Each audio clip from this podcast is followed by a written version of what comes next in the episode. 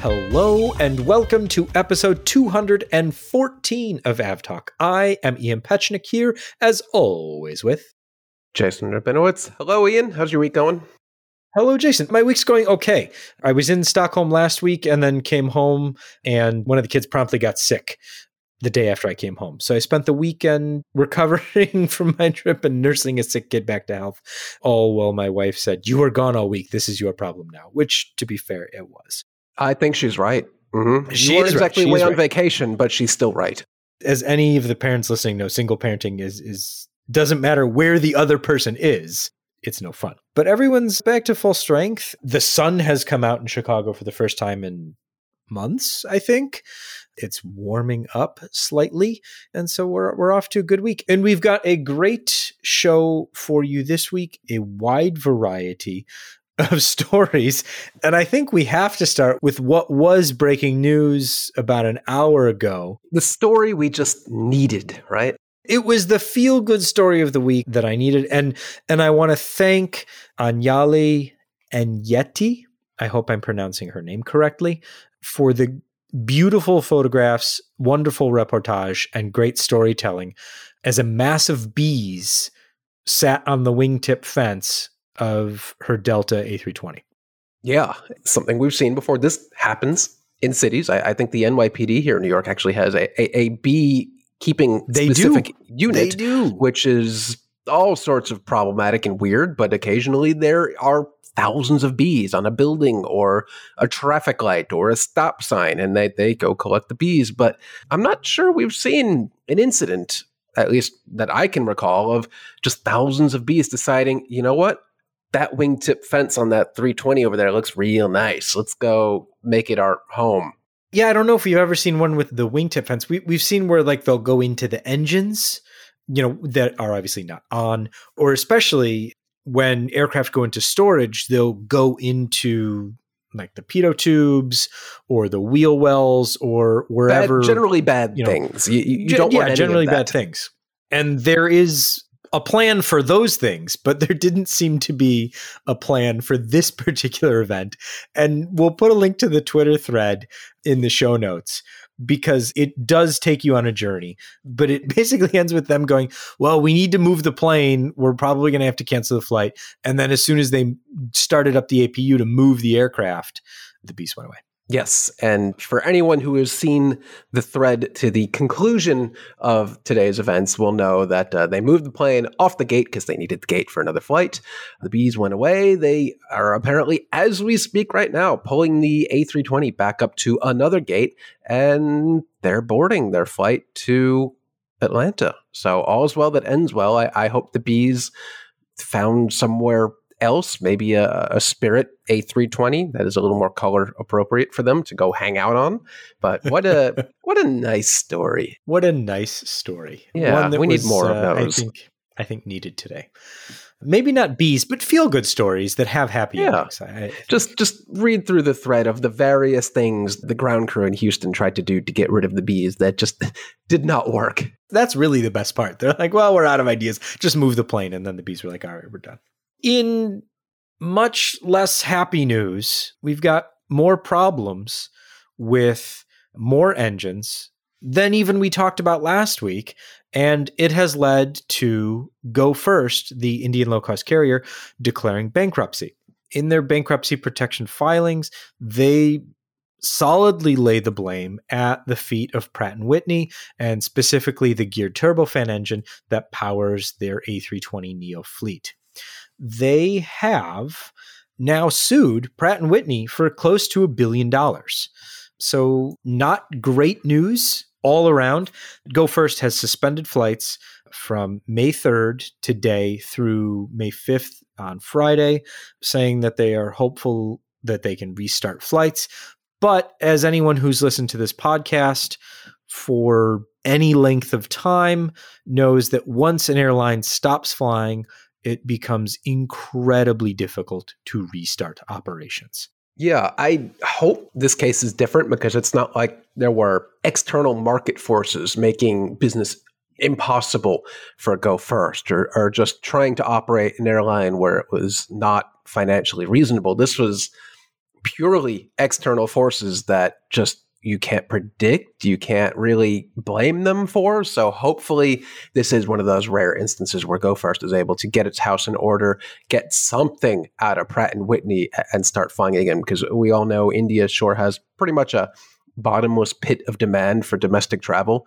So it, it's not like other airlines won't be trying to fill this void quickly, or that the industry market can't handle Go First coming back into it. So it's it's different than our normal circumstance, which we'll talk about another one of those airlines shortly. Right, right. A, a, more normal one. Yeah, I hope Go First is able to get what it almost certainly deserves out of Pratt and Whitney and is able to restart services and its employees are made whole shortly. I mean, Go has a total of 55 aircraft, of which 27, 28 depending on the cutoff that you want to to give for usage versus active or grounded. So between 27 28 aircraft grounded uh, or just not in operation since the last few weeks of April. And some of these aircraft have been on the ground for a long time. One of their A320 Neos has been grounded since 2021. Or I'm sorry, two Sheesh. of them have been grounded since 2021. A bunch in the early part of 2022. And then things really started accelerating where you start seeing three aircraft in June, August, September, and November of 2022. Three aircraft per month being grounded. Yeah. And again, Go First is not the only airline experiencing this. We, we talked about others, and we have here in our notes a third of the Swiss A220 fleet is grounded, plus three Lufthansa A320 Neos. I'm booked on a couple of uh, Air France A220s, and oh, wow, next month. So hoping those go as planned. But you posed an interesting question today about the situation. What exactly was yeah. your wording for this situation? My specific wording was I would love to read 2500 words on what is going on at Pratt and Whitney. Why why is Pratt and Whitney specifically so affected by these particular issues? And we said last week, I think specifically, because the LEAP engines specifically the LEAP 1A engines that power the other slightly less than half of the A320 Neo family fleet that are made by CFM, they are not immune to to issues. CFM engines have experienced issues. Those issues have been the same issues that the geared turbofan engine has experienced in harsh climates. So in places that are extremely sandy or places that have very poor air quality. So places like India, places like the Middle East, where you're operating into, you know, airports that are basically paved deserts those engines have also experienced issues. But the Pratt and Whitney engine issues have been so much more pervasive. And it seems like they've struggled to manage much more of the design, manufacturing, supply chain, refurbishment, maintenance process, that whole life cycle of the engines. They've managed that with much more difficulty than the LEAP engine. So I said I wanted 2,500 words on it.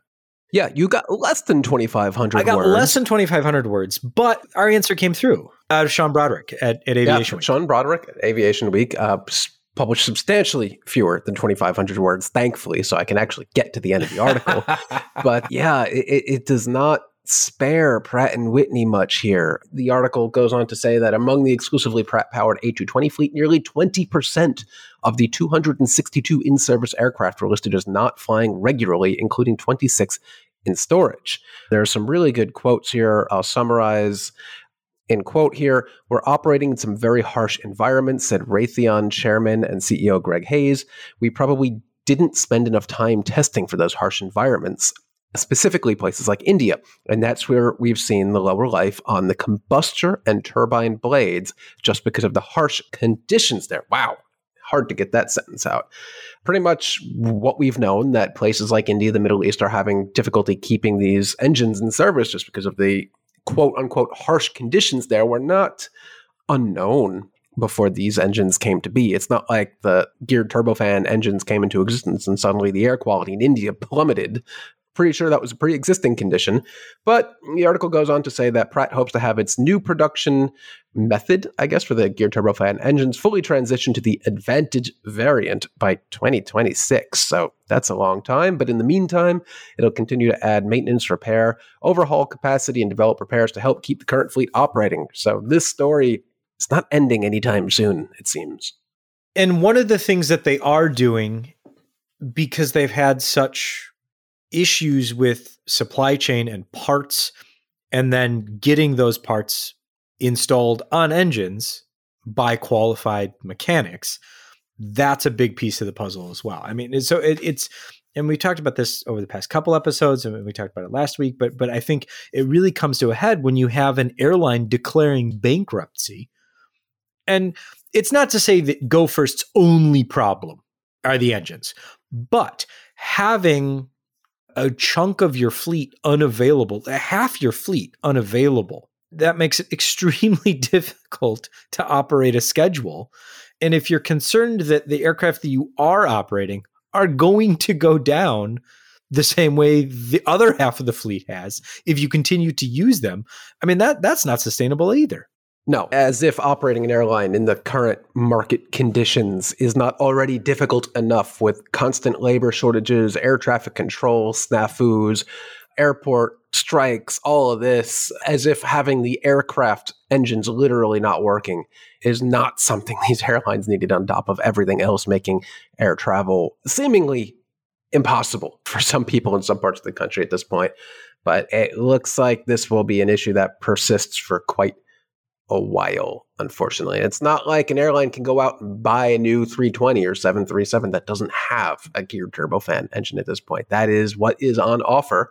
I guess you could go out and buy some new Embraer E175s that don't have GTS, but that's about it these days. Yeah. Or you're facing the back of a very long line. Yeah, I think Airbus in its Q1 results that you're typing in the show notes right now, uh, they said they're sold out of the A320 family, or, or was it the A320 specifically, or the family through 2029? That's a long time. It's a long time. And they're going to increase rates, and we'll talk about that in just a minute. But they're going to increase rates, and hopefully, but they still need those aircraft still need engines. Yes, yes, they do. And maybe they come from a competitor because you can get engines from someone else. That's true. That's very true. Speaking of getting different engines, you know who's sitting a little happy right now? Which airline? Alaska, because I'm flying them tomorrow. I mean, them too. But yeah, I was thinking of another first quarter results, and that would be Finnair. Finnair, all right. What, what did they have to say?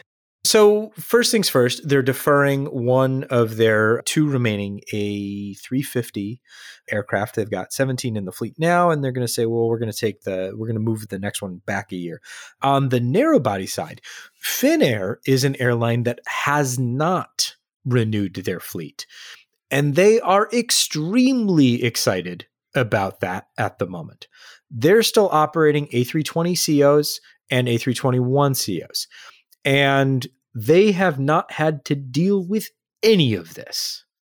And they are very happy with themselves about that at the moment. Not too often you hear an airline say, Our right? A320 family aircraft are on average 20.8 years old. And damn it, that's the way we want it to be right now because that is unusual. It's five A319s are 22 years on average. It's A320s, 20.8.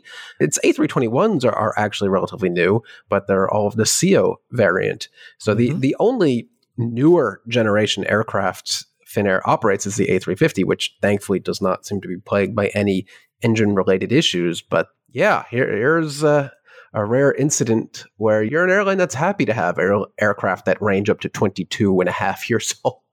Yeah, so good for Finnair. I think we can say more about the, and they mentioned that they go, we're, we're going to have to, you know, fix that problem in a few years. But for right now, they're fine with it.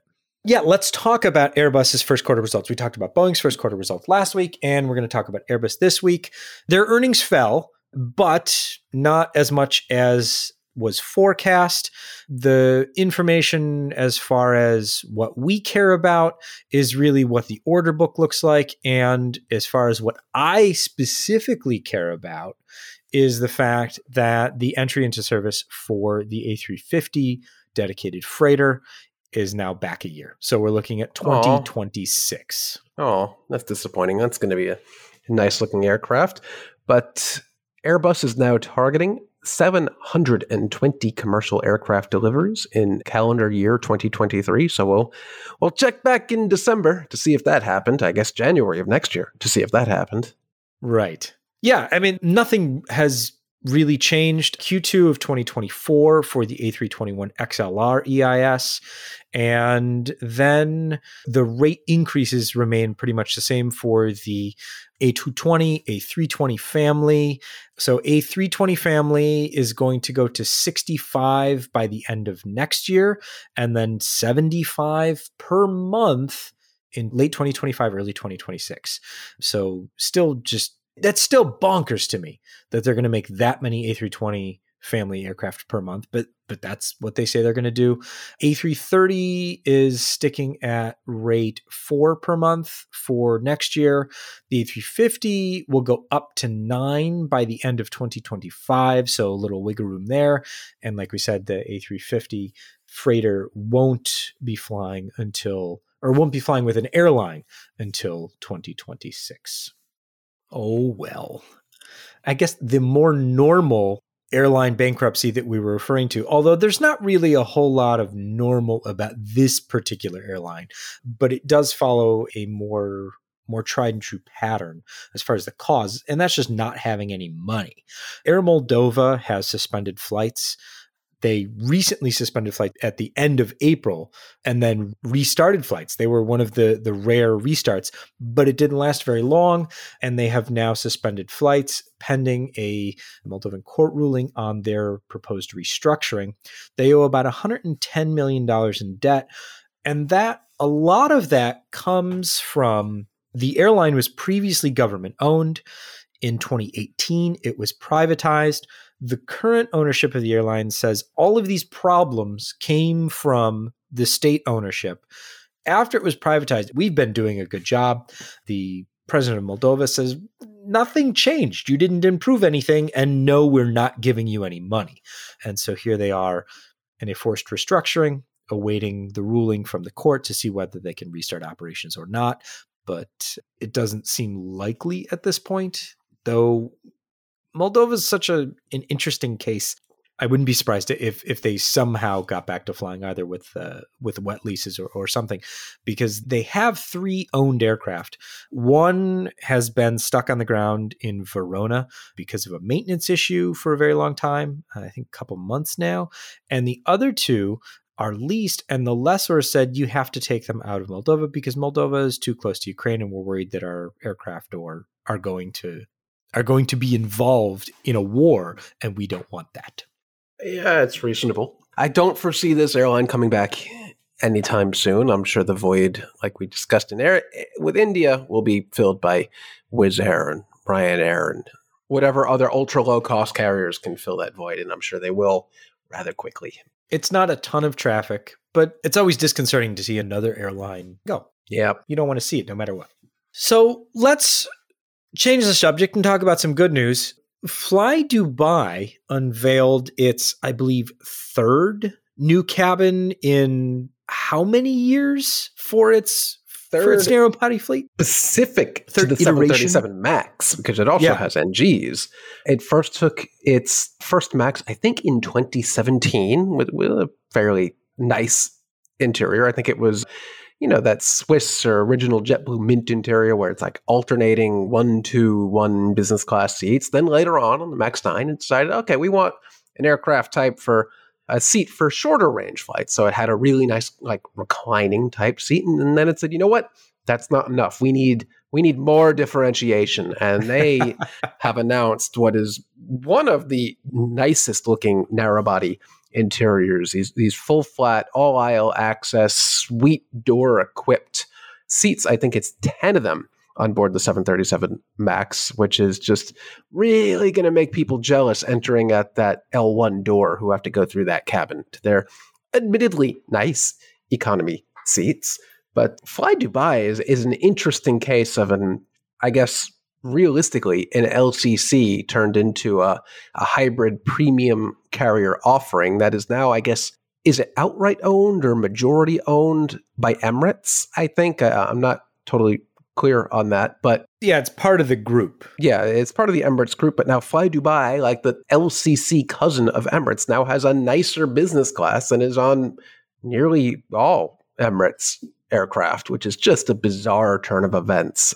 If given the chance, I would definitely fly one of these Fly Dubai 737s over an Emirates 777, which is just a weird thing to say. I, was thinking about how much of this, because there is some competition. Granted, Fly Dubai's main purpose here is to funnel traffic to or from Emirates long haul. But there's a lot of overlap still in the route network. And like you said, I mean, there's it's a nicer seat than the Emirates business class. Yeah, and I do want to commend the the Fly Dubai, I guess, media team for putting out some excellent media materials with really in-depth information, something we don't see from enough airlines announcing a product like this. And I really hope I get to a chance to fly fly Dubai in the near future. I feel like it's also a preview of things that some airlines are really going to do on these newer generation narrow bodies like the the Max 10 and the 321 XLR. There, there's finally the chance to put something nice on these 73s and 320s. And Fly Dubai is coming on strong with this cabin. Kind of reminds me, I guess, sort of what SAS has done on its 321 LR, equipping a narrow body aircraft for, for true long haul flights it's a similar idea, though. I think Fly Dubai's done an even nicer job. It has. Uh, at least we think it has. It doesn't exist yet. That's true. Does, That's true. When it does, I would very much like to see it. We should try and go. Sure. We definitely go lots of places. fair enough. Fair enough. Let's go somewhere now. We're going to go to Australia. Qantas has named its current CFO, Vanessa Hudson, as the new CEO. She will replace Alan Joyce in November when Joyce retires from the airline. Joyce has been a lightning rod of criticism. I'm not Australian myself, but any Australian person who I've ever talked to about Qantas generally loves the idea of Qantas and hates Alan Joyce. So, one of the things that the incoming CEO Hudson has said is going to be in her brief is restoring trust in the airline, both in terms of its customers, domestically especially, but also the trade unions that make up the airline's employees. They have had very fractious and, and tension filled relations with Joyce. So he will be leaving in November. She assumes the role. And that ends or begins what I think is the first time of both Australian long haul carriers being helmed by women. Jayne Hrdlicka runs Virgin Australia, and Vanessa Hudson will be running Qantas. So it'll be interesting to see them really get into their roles and, and see how Qantas changes with the departure of Joyce, who's a very strong character and it has driven a lot of the changes at Qantas. So it'll be interesting to see how much continuity is there and, and how much change. Yeah, I definitely don't know much of the background or history on why Australians might not like Joyce so much, but he's definitely shepherded in an interesting era in Qantas's history with uh, the whole Project Sunrise I guess, competition between Boeing and Airbus, but of course still hasn't actually launched, may never launch, maybe it does one day. I don't know, but at least it's been an interesting couple years for Qantas leading up to this CEO change. So exciting new chapter for them. And Joyce's job has by no means been easy. I mean, thinking about the unique challenges that face an Australian airline as far as the route network and having to develop that, having to to bring in you know the new aircraft into the fleet retiring the 747 i think was a you know a huge thing for qantas and then dealing with domestic upstart competition that has in in many ways changed how the airline has had to operate so by no means easy but i don't think any I don't think anyone I've talked to, and if you are listening and go, no, I love Alan Joyce, email us and tell us why. Podcast at fr24.com. I would love to hear someone not defend, but just some words of encouragement and support as he gets ready to to leave the airline. So this was a cool one. And I don't say that lightly because Jason and I, mostly Jason, has a policy of not talking about things that have not yet happened. But the PR photos in this particular release, it wasn't even the plane that drew me in, it was the truck. Go on. ZeroAvia and Alaska Airlines had an event earlier this week announcing that they were developing the world's quote unquote the world's largest zero emission aircraft. Alaska Airlines not needing the Dash 8 Q400 anymore presented that particular aircraft to ZeroAvia, and that will be retrofitted with ZeroAvia's hydroelectric propulsion system, which would create the world's largest zero emissions aircraft. That's all well and good. But in the release, ZeroAvia also posted a picture of its Hypertruck. Ooh, that's a nice name. I know. Certainly better than Cybertruck. Exactly. So the Hypertruck is an Oshkosh truck that's been modified to have the ZeroAvia propulsion system that's been attached to a Dash 8 Q400 gearbox and propeller. So it's basically a big truck with a propeller mounted on the front and on top of it. And it looks bizarre. But and man, will that thing get from zero to 60 real quick? So it- it's a 1.8 megawatt electric propulsion system configured with the stock Dash 8 engine gearbox and propeller. Consists of two quote hypercore motor modules, and each of those, I just all of this technology is fascinating to me. Each a quote high power, high speed, 900 kilowatt permanent magnet radial flux machine. You made that up. operate. I did not. I read it and I will That link string to of it. words cannot possibly exist in order and mean something real, can it? I apparently means something real. I didn't even get to the best part. It spins at 20,000 RPM. That's terrifying. I hope I don't see that on the BQE anytime soon.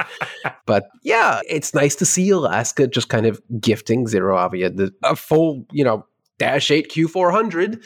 As Seth Miller pointed out to me, friend of the show, that it, it is, as he said, the least Alaska could do because not that far back in 2021, Alaska had announced that it had secured at the time options for up to 50 kits to begin converting its regional aircraft to hydrogen electric power through ZeroAvia's zero emission powertrain, starting with the Q400.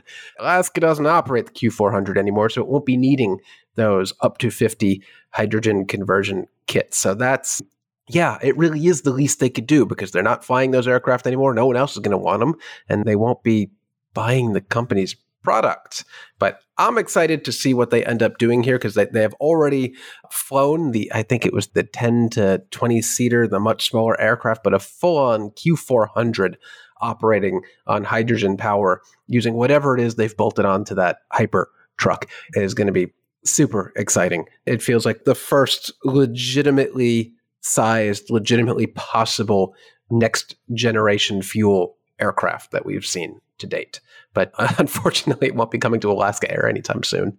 Yeah, I mean they've got the Dash 8 300. Yeah, it's a 300 that Universal Hydrogen's been Yes. operating. So that's the largest kind of hydrogen powered aircraft. So this would take it one step further and would just be really cool to see. A Q300 is is nice, but a Q400, and I There feel you like you're you're dabbling in real That's the airline big leagues, kid. aircraft. Yeah, that that's that's how you know you've made it.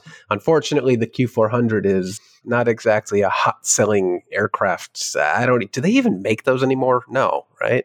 I I mean I don't think Sure. so. Yeah, I don't I don't know. But disappointing end to that aircraft, but nice to see that that livery is just really really nice. Like we glazed right over that, but it is a beautiful looking I wanted to get to the truck. The truck is nice, but the truck doesn't fly. If it flies, something has gone terribly wrong. It's got a flux capacitor. I see So- that that you made up. That I know. I know what that is. And it cannot time travel. Says you. I mean, not yet. So, do you know who can time travel? Uh We can time me. travel. Because as time marches forward, I feel like we're actually going back in time. Oh, I think what you mean is time is a flat circle. Because if you were leading into Norse, wants to fly to Asia, specifically to Bangkok, and is definitely not Norwegian, yes, time is going in a circle, it feels like. But there, there's some other interesting things that Norwegian definitely did not do. Yeah, so Norse, which is definitely not Norwegian, is opening up come October for the winter season and Oslo Bangkok route. So good, good for them. SAS is also going to open up a flight to Bangkok. So lots of Scandinavian Bangkok flights coming up yes. in the winter season. As a reminder, that is a thing because that is basically the farthest part of Asia that they can fly to without having to go through Russian airspace, which used to be a problem back in the Norwegian days because Norwegian just couldn't get the overflight rights to go over Russia. But now it's a now different it doesn't matter why you can't no go over Russia. So Bangkok is about as far as they can go in, into Asia. They can't get to Tokyo or Beijing or anything like that. So Bangkok it is. There you go. And it's also a popular destination for a lot of Scandinavian and Nordic travelers. So that so too. this all works out. Yeah.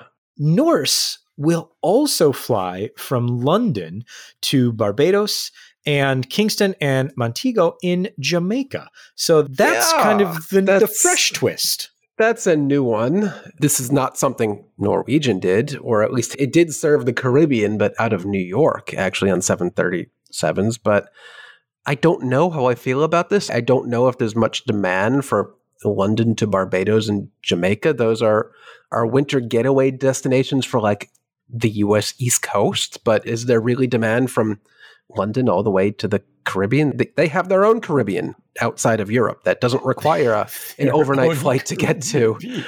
I don't know about this, but I guess they got to throw some darts at the map and see what happens.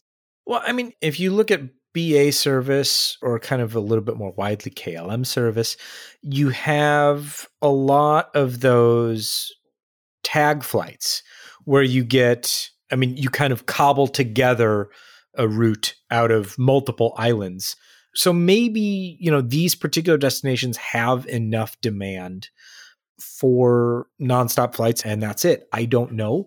But I like that they're trying new things and they're going for sun rather than, you know, what really ended up being Norwegian's problem is they had too many aircraft flying too far to destinations where they couldn't possibly fit enough people or find enough load to make it work. Okay, good luck. Good luck. Sticking with good luck, this is one of those things that sure, why not? Hainan Group Airlines Urumqi and Suparna, which I almost said Yangtze River Express because that's what the airline used to be called. Now it's called Suparna. They are each going to take 30 C919s and Hainan also ordered 40 ARJ 21s because reasons. Hey, it never hurts to have 40 ARJ 21s, you know, parked somewhere in case you need them later sure, for sure. an unspecified airline. Doesn't hurt.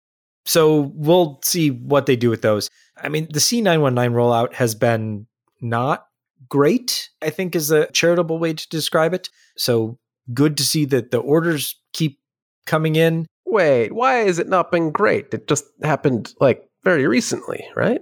I'm saying that entry into service has been quite slow. Oh, yeah.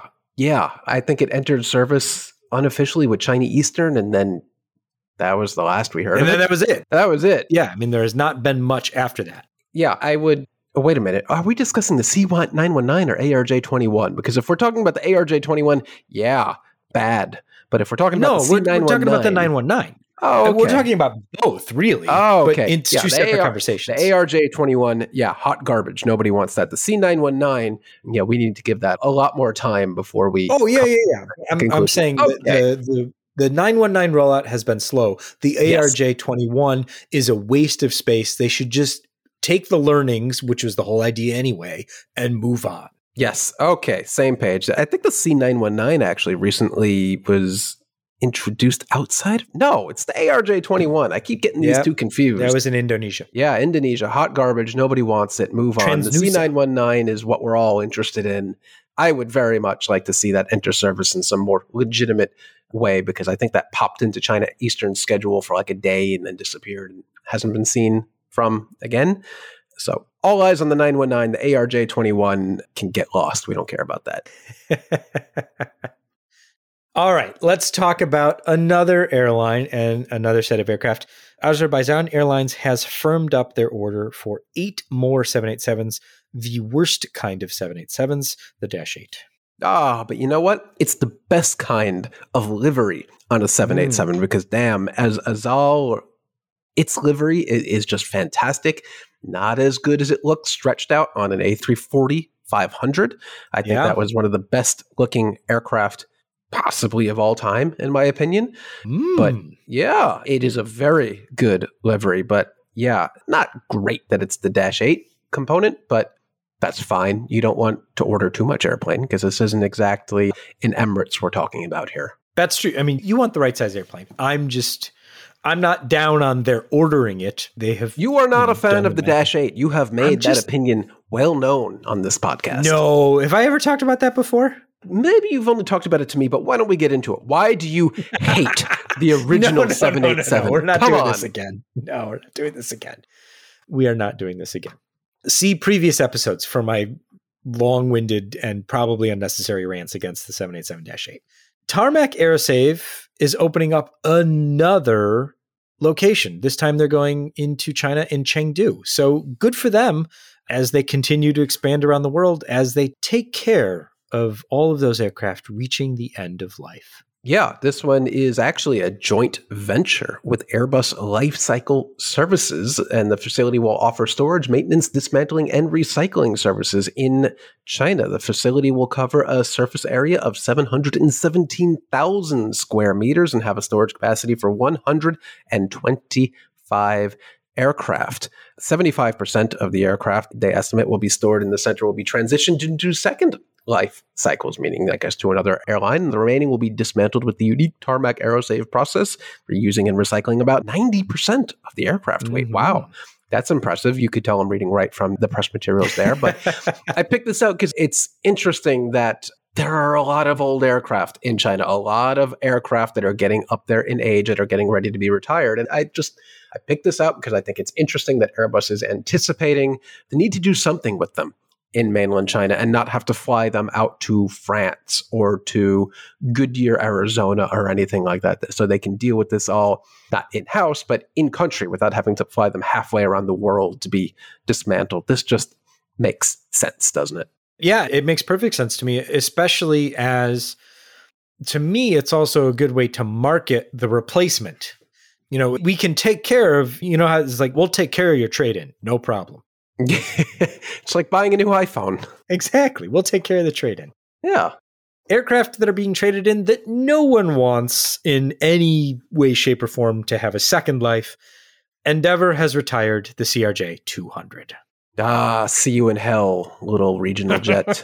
I have spent so many hours of my life on specifically Endeavor Air CRJ 200. So this is happy news for me. Unfortunately, the CRJ 200 is not quite out of the fleet at Delta. SkyWest still operates um, a lot of them, but those are based out in the, the Detroit, Minneapolis, and Salt Lake City hubs where I don't have to worry about them anymore. But the days of the CRJ 200s, they feel like they're numbered. Nobody wants them at this point. They obviously don't make them anymore. There is a need for them in some markets. The routes that Delta still operates them on are really SkyWest. I don't even know half of these airport codes. Do you know where TWF is? Because I don't. Woof. It's isn't that Western Utah? Sure. What about EKO? EKO is that Elkhorn? I don't know. It's in Nevada somewhere. How about CPR? The point I'm making here is that it's really going to these tiny, tiny airports. Most of them are probably essential air service routes. C- CPR point. is Casper. I actually oh. know that one. Oh, okay. There you go. How about one more? RHL. RHL. It's in Minnesota, I think. Rochester, Minnesota? Is it? I I mean, pick another city and no, I have no I have no idea. I don't know. Doesn't matter. I'm not flying them anytime soon. But okay, yeah, good to see that they're out of Endeavor Air's fleet who now exclusively flies the the seven and nine hundred, I believe. So happy to not end up on any of those anytime soon. Fair enough. Yeah, now I'm going to be wondering. You can look them up. those I'll, airport you can link to my tweet with the map of, of the locations for all of them, but I, I, Ah, I don't know most of these airports because, Okay, fine. Yep. All right, let's close the show with news I never thought we would be able to report. It finally happened. it finally, finally happened. Late last week, the former Mexican presidential 787 left Mexico City, where it had been brought back to from Victorville, California, and then flew up to the US, where it is going to be repainted.